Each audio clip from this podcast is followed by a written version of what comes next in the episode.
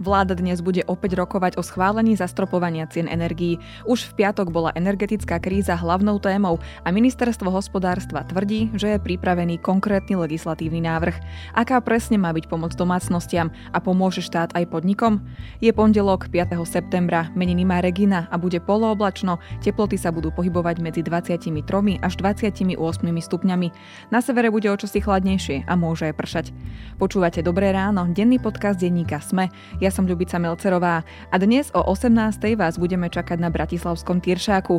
Naživo budeme nahrávať Dobré ráno a Tomáš Prokopčák sa bude o vývoji koaličnej krízy rozprávať s Petrom Tkačenkom a samom Marcom. Dobrá správa zo Slovenska. Výsadba nových stromov na našom území sa neustále rozširuje. Naďalej pokračuje projekt Kúp si svoj strom od lesoochranárskeho združenia Vlk, vďaka ktorému sa podarilo na Čergove kúpiť už viac ako 128 hektárov lesa. K výsadbe stromov sa pridá aj obec Lozorno, v ktorej pribudne Lipová alej hneď pri vstupe do dediny. Hlavným cieľom lipového stromoradia bude udržanie ekologickej stability územia, odizolovanie hluku z diálnice aj zadržanie vlhkosti pôdy. A to bola dobrá správa zo Slovenska. Dobré správy pre lepšiu budúcnosť vám prináša Slovenská sporiteľňa. Budúcnosť je vaša. Na úvod je pripravený krátky prehľad správ. S odchodom z koalície koketuje aj Smerodina. Hnutie avizovalo, že v prípade vzniku menšinovej vlády stanoví podmienky, za ktorých vo vláde zotrvá. Boris Kolár sa už dávnejšie vyjadril, že pred menšinovou vládou preferuje predčasné voľby. Predseda Lekárskeho odborového združenia Peter Vysolajský tvrdí, že už vyčerpali všetky možnosti a zbierajú výpovede. Majú približne 3500 deklarácií od nemocničných lekárov, ktorým tak začne 1. októbra plynúť dvojmesačná výpovedná lehota a počas nej bude mať ministerstvo zdravotníctva poslednú šancu situáciu vyriešiť. Európska komisia koncom týždňa schválila dve vakcíny upravené na variant Omikron. Povolenie odporúčila Európska lieková agentúra. Ide o vakcíny od spoločností Pfizer a Moderna. Na Slovensko by mali prísť v najbližších dňoch.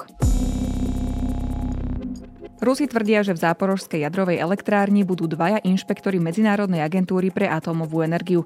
Ukrajinský prezident Volodymyr Zelenský však uviedol, že Rusko nedovolilo vstup novinárom, ktorí inšpektorov sprevádzali a namiesto nich išli ruskí propagandisti. Ďalšie aktuálne správy nájdete na webe Sme alebo v aplikácii Deníka Sme.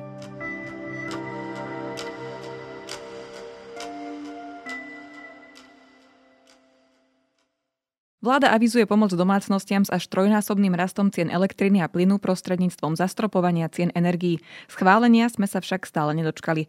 Po piatkových rokovaniach zaznelo, že existuje konkrétny legislatívny návrh a zhoda naprieč rezortmi bola pomerne jasná. O tom, čo nás čaká a aké opatrenia sú pripravené, sa budem rozprávať s Evou Frantovou z ekonomickej redakcie Index. Ale dnes počítame s nejakým navýšením o približne 30, možno že 40% v tej koncovej cene. Niekomu sa to môže zdať veľa, ale treba si naozaj uvedomiť, že ceny tých komodít, ako plynu, tak aj elektriny, nám na trhoch stúpli 12 až 15 násobne. To znamená o 1200 až 1500% Takže je v tomto prípade potrebný zásah štátu. Je to potrebné urobiť nejakým nariadením vo všeobecnom hospodárskom záujme, aby toto bolo Evi, prečo rokovania v piatok nedospeli k schváleniu? Viacerí koaliční lídry sa vyjadrili, že dôvodom boli hlavne nejaké také medzirezortné rozkoly v niektorých otázkach a teda hlavne to, že treba na viaceré tie zákony schváliť tzv. zákon o všeobecnom hospodárskom záujme v prípade plynu a elektriny a ten sa nechce odvážiť schváliť viacero koaličných lídrov, pokiaľ neprejdú parlamentom niektoré zmeny v zákonoch o energetike. Takže sa tvária, že vlastne čakajú aj na prvý parlament, ktorý by mal byť 13.9., kde viacero týchto zákonov už je v prvom alebo druhom čítaní a že tam stačí urobiť malé paragrafové zmeny, ktoré dospejú teda k tomu, aby tie malé zmeny v zákonoch prešli a potom teda prejdú na tie na tie väčšie zákony, ktoré treba schváliť na vláde. Poďme si to aj postupne rozobrať. Začneme plynom, pretože v prípade SPP sa hovorí o dohode, že namiesto 170% cena domácnostiam stupne o 60 a v prípade, že sa zaviažu na 4 roky, tak to bude vlastne ešte menší nárast ceny. No ale čo ostatní dodávateľia, pretože SPP nie je jediný? Áno, máš pravdu. Toto je dohoda, o ktorej hovoril minister hospodárstva Richard Sulík ešte pred dvoma mesiacmi, že teda došlo k takejto dohode medzi SPP a štátom, ale tedy už vtedy sa spomínalo, že to nebude len SPP, ale aj východoslovenská energetika a západoslovenská energetika, že títo traja dodávateľia sú najväčší na Slovensku a budú ponúkať takéto zvýhodnené zmluvy. No a už vtedy sa to vlastne vyčítalo ministrovi, že ak teda ostatní dodávateľia nebudú môcť ponúkať plyn za takéto výhodné výhodnejšie podmienky, tak všetci ich zákazníci sa budú snažiť odísť k tým, ktorí ich ponúkajú a tieto firmy vlastne skrachujú, čo teda asi nie je cieľom tohto opatrenia. No a aktuálne teda v tých návrhoch, ktoré síce neprešli vládov, ale boli aspoň ako keby verejnosti predstavené počas tlačovej konferencie, sa už hovorí o tom, že teda ten lacnejší plyn by mohli ponúkať všetci. Toto vieme zabezpečiť vďaka zmiešaniu lacného, historicky držaného plynu v Slovensku v rámci tzv. štandardu bezpečnosti dodávok, ktorý je zo zákona k dispozícii na tzv. 30-dňovú rezervu v rámci vykurovacej sezóny práve pre tie domácnosti. Takýto lacný plyn zmiešať s tým, čo majú dnes dodávateľia k dispozícii pre e, domácnosti, no a následne to ponúknuť e, všetkým Využiť sa na to majú plynové rezervy, ktoré má Slovensko. No a nebudú nám bezpečnostné rezervy v takom prípade chýbať? Štátny tajomník ministerstva hospodárstva Karol Galek sa piatok po vláde vôbec nevyjadroval k tomu, či by nám tieto plynové rezervy mali v budúcnosti chýbať alebo nie, ale viacero analytikov, keď som sa ich na túto tému pýtala ešte vtedy, keď s ňou prišiel minister Sulík, alebo teda keď prišiel s tými lacnejšími kontraktami na plyn, hovorili, že to nie je najlepšie riešenie brať teda plyn z Bojanovíc, kde ho máme uskladnený pre rezervné potreby domácností na 30 dní, pretože tento rezervoár je vlastne v správe SPP distribúcia a napríklad analytik Jan Pišta, energoanalytik Jan Pišta mi spomínal, že ak by napríklad by sme zobrali tento plyn odtiaľ, tak táto SPP distribúcia by nevedela kvázi by vyrovnávať tú distribučnú sieť, nemohla by tieto rezervy používať na vyrovnávanie distribučnej siete a ako náhle by niektorý z dodávateľov nemal dostatok plynu, tak by ho hneď musel akoby vylúčiť z obchodovania a následne by všetci jeho zákazníci museli prejsť k SPP, ktorý ako keby tou poslednou inštanciou, čiže musí prevziať všetkých zákazníkov skrachovaných firiem a následne by ani SPP samotné nemalo dostatok plynu, pretože by chýbal vlastne v tých zásobníkoch, v tých rezervoároch, kde sme ho mali mať na tých 30 dní. Takže ono sa to spomína, že by to mohol byť problém. A zároveň Európsky portál AGSI+, ktorý vedie štatistiku o všetkých takýchto plynových rezervoároch, zahrňa Bojanovice pod české zásoby, čiže aj toto by mohol byť problém, že to na českom území. Ale naša vláda vlastne aj preto potrebuje schváliť ten zákon o všeobecnom hospodárskom záujme aj v prípade plynu, aby vôbec mohla mať dosah na tieto zásoby. V prípade elektriny je v pláne na najbližšie dva roky zmraziť ceny, čiže by sme najbližšie dva roky platili rovnako ako teraz. Ale prípadnú dohodu so slovenskými elektrárňami musí schváliť Európska komisia. Je tam nejaký deadline, vlastne pre ktorý by si mala vláda pohnúť s týmto schváľovaním? Deadline zo strany Európskej komisie nemáme, stále sa iba hovorí, že Európska komisia vlastne rokuje o tomto našom opatrení alebo návrhu, ale aby som to ešte uvedol na pravú mieru, tak my nebudeme platiť úplne rovnako ako teraz, lebo vlastne tie zastropované ceny, tá cena 61 eur za megawatt hodinu je len silová cena elektriny, to znamená tá trhová, tá je zastropovaná, ale tá tvorí len 40% celkovej ceny elektriny. Tam treba počítať ešte distribučné poplatky a tak ďalej, ktoré tvoria zvyšných 60% a hovorí sa, že už aj tie sa budú trochu navyšovať, takže určitý náraz ceny tam bude aj napriek tomu, že bude zastropovaná. Nebudú to rovnaké ceny ako za tento rok. Pri tom prvotnom návrhu sa pri elektrine hovorilo, že sa týka iba spotreby do 4 MWh ročne, ale spotreba rodinných domov je oveľa vyššia, v niektorých prípadoch e, dokonca štvornásobne vyššia. Čiže toto ešte platí, alebo vzhľadom na to, že ten návrh sa upravoval, tak práve preto, že to istým spôsobom diskriminovalo rodinné domy, už je to preč z toho návrhu? Už to neplatí podľa toho posledného návrhu, o ktorom sa rokovalo v piatok. A presne ako hovoríš, je to preto, lebo väčšina domov rodinných vôbec nesplňala tú podmienku a spotrebovali oveľa viac, ale tento strop 4 MWh odtiaľ vypustili aj kvôli tomu, že Európska komisia od nás žiadala, aby sme do toho návrhu zarátali nejaký spôsob šetrenia, aby ľudia boli motivovaní šetriť, aby nemali iba zastropované ceny a ani si v podstate nevšimli, že tu máme nejakú energetickú krízu. A tak najnovšie už neplatia 4 MWh, ale platí, že štát bude ľuďom zastropovať 85% množstvo energie, ktoré minuli v roku 2020. Čiže mm, referenčným rokom bude rok 2020 a 85% toho, čo ste vtedy minuli, budete mať aktuálne zastropované ceny a zvyšných 15% buď ušetríte a keď ich neušetríte, tak ich budete mať za regulované ceny, ktoré bude regulovať Úrad pre reguláciu sieťových odvetví.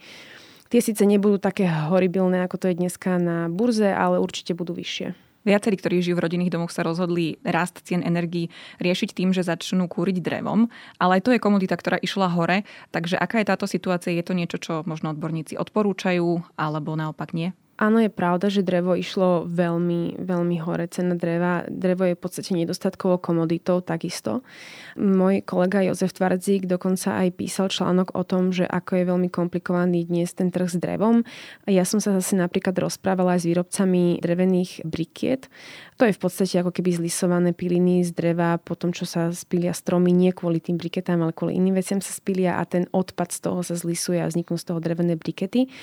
A oni mi spomínali teda, že majú takisto veľký problém s drevom a mne z toho celého vyplynulo, že ak už kúriť takto, že biomasou, tak asi sú fakt efektívnejšie tie drevné brikety, pretože sú energeticky efektívnejšie, dlhšie horia, ale zároveň netreba si ich nakúpiť na celú zimu dopredu, ako to je napríklad v prípade dreva. Stačí si napríklad kúpiť jednu paletu a následne si dokúpiť, keď sa minie, čiže je to aj ako keby menej finančne náročné naraz. Domácnosti sa snažia vyriešiť túto situáciu aj tým, že si kupujú tepelné čerpadlá, ale aj tam už je problém. Viacerí dodávateľia mi spomínali, že v podstate ľudia, ktorí si u nich objednali tepelné čerpadlo v apríli, ešte stále im ho nevedia dodať, pretože chýbajú súčiastky a vlastne tie firmy, ktoré oni majú zazmluvnené, ktoré im majú dodať tie tepelné čerpadla, tak v podstate ich nevedia vyrobiť.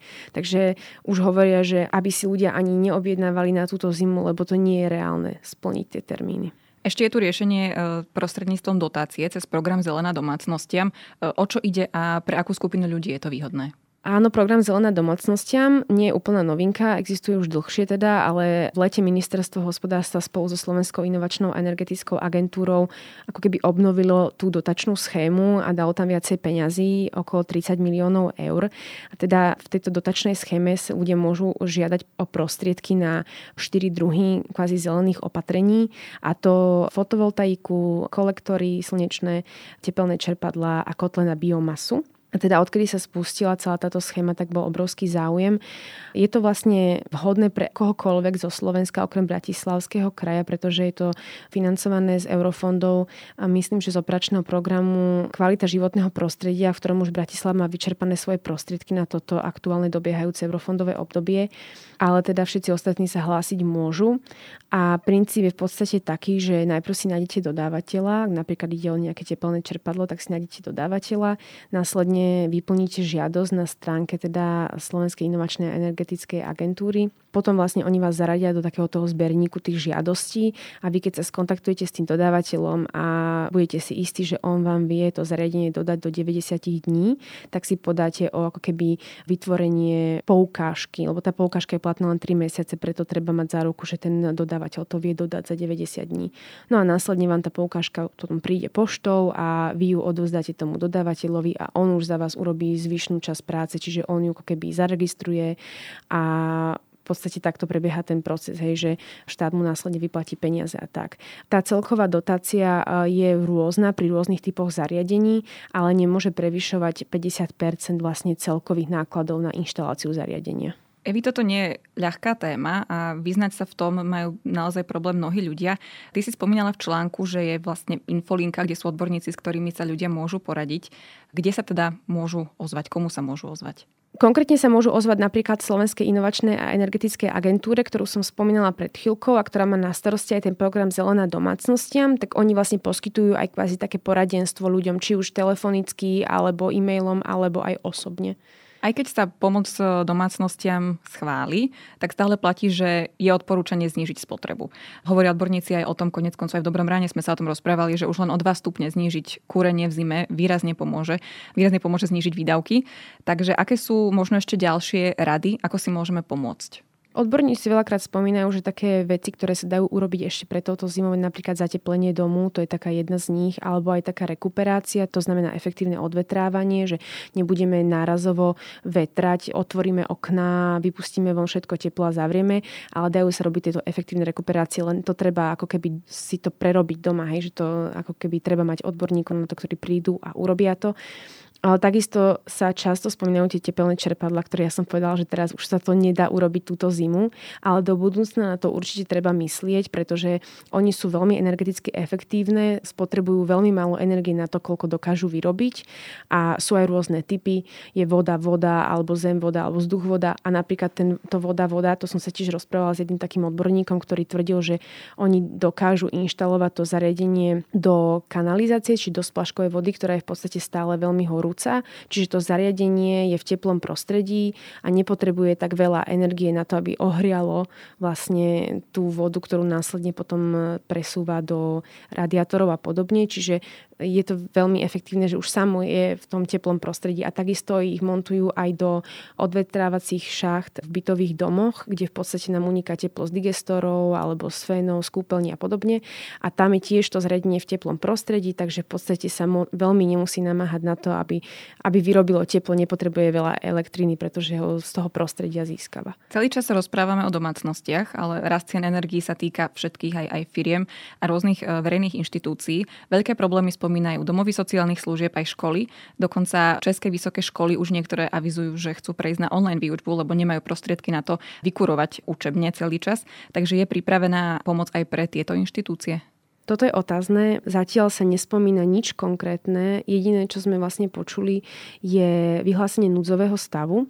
Prípade, že by vláda vyhlásila núdzový stav z dôvodu toho, že máme nedostatok energií a to nemusí byť len, že ich fyzicky nemáme dosť, ale že aj tá komodita je na trhu tak strašne drahá, že jednoducho nie je dostupná, tak v tom prípade by vedel štát zastropovať ceny aj pre neregulované subjekty, čo sú vlastne samozprávy, nemocnice, školy, domovy sociálnych služieb a podobne. Toto ale spomínal štátny tajomník Galek iba ako jednu z možností, o ktorej sa rokuje, ale zatiaľ nevieme žiaden výsledok. Naša vláda o tom debatuje už dva týždne. Zatiaľ bez výsledku uvidíme, či výsledok prinesie dnešné rokovanie. Ako to riešia iné krajiny, respektíve ide to Európska únia riešiť nejako celoplošne?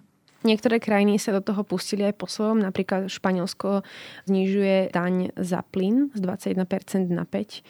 Ale samozrejme, keďže ceny elektriny napríklad minulý týždeň vystúpili na 1000 eur za megawatt hodinu, tak už zaplikala kontrolka aj Európskej únii, že zrejme treba riešiť ten trh nejako celoplošne a treba zasiahnuť.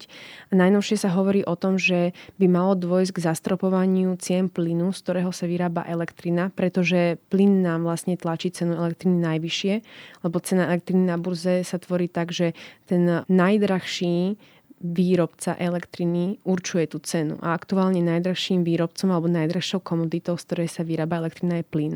Takže on, keď je na tej burze, tak nám tú cenu potiahne hore aj keby sa väčšina vyrábala z obnoviteľných zdrojov a v podstate by výrobné náklady boli nulové, tak aj tak sa predávajú za tú cenu, za ktorú sa predáva elektrina z plynu. Takže chcú zastrpovať elektrínu z plynu a o tomto by mali už tento piatok, 9. septembra vlastne rokovať ministri, energetickí ministri jednotlivých členských štátov a dospieť k nejakému záveru, že či teda sa dohodnú alebo nedohodnú a o toto sa opiera napríklad aj naše ministerstvo hospodárstva, ktoré čaká, že zastropovanie, celoplošné zastropovanie cien plynu by mohlo v podstate pomôcť aj našim podnikom a vláda by vlastne nemusela ako keby priniesť nejaké konkrétne riešenia.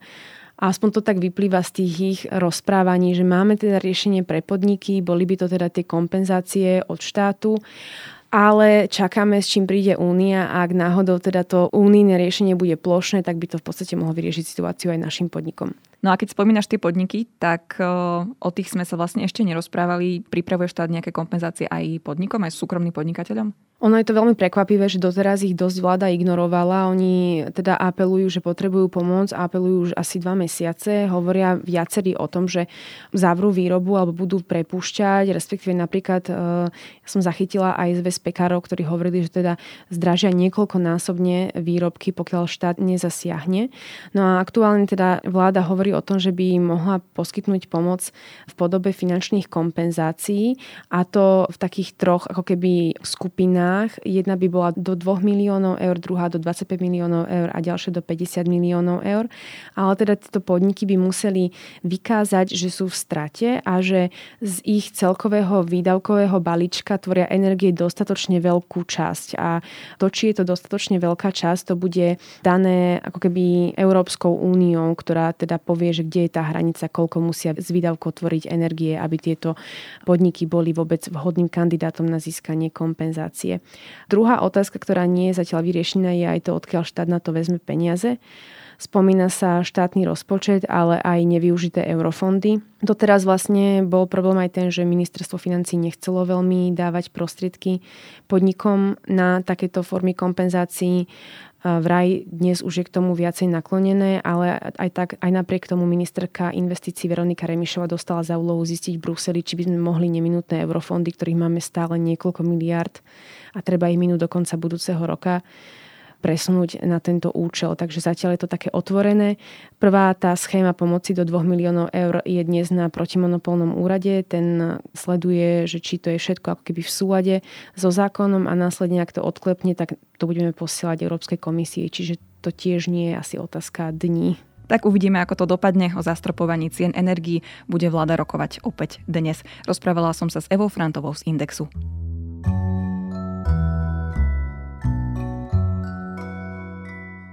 Moje dnešné odporúčanie je humor, ktorý v týchto časoch zúfalo potrebujeme. Keď sa dokážete smiať na najtemnejších veciach aj v čase, keď sa vám stále dejú, niekedy vám práve to pomôže ich prekonať. Tvrdí vo svojom tohtoročnom špeciáli stand-up komička Taylor Tomlinson. A hovorí z vlastnej skúsenosti. V Look at You totiž rozoberá svoju bipolárnu poruchu, smrť matky aj intimný život.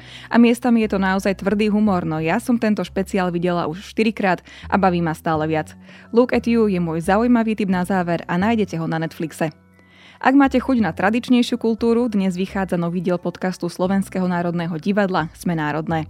Na dnes je to všetko. Počúvali ste Dobré ráno, denný podcast denníka Sme. Ja som Ľubica Melcerová a prajem vám príjemný vstup do nového týždňa.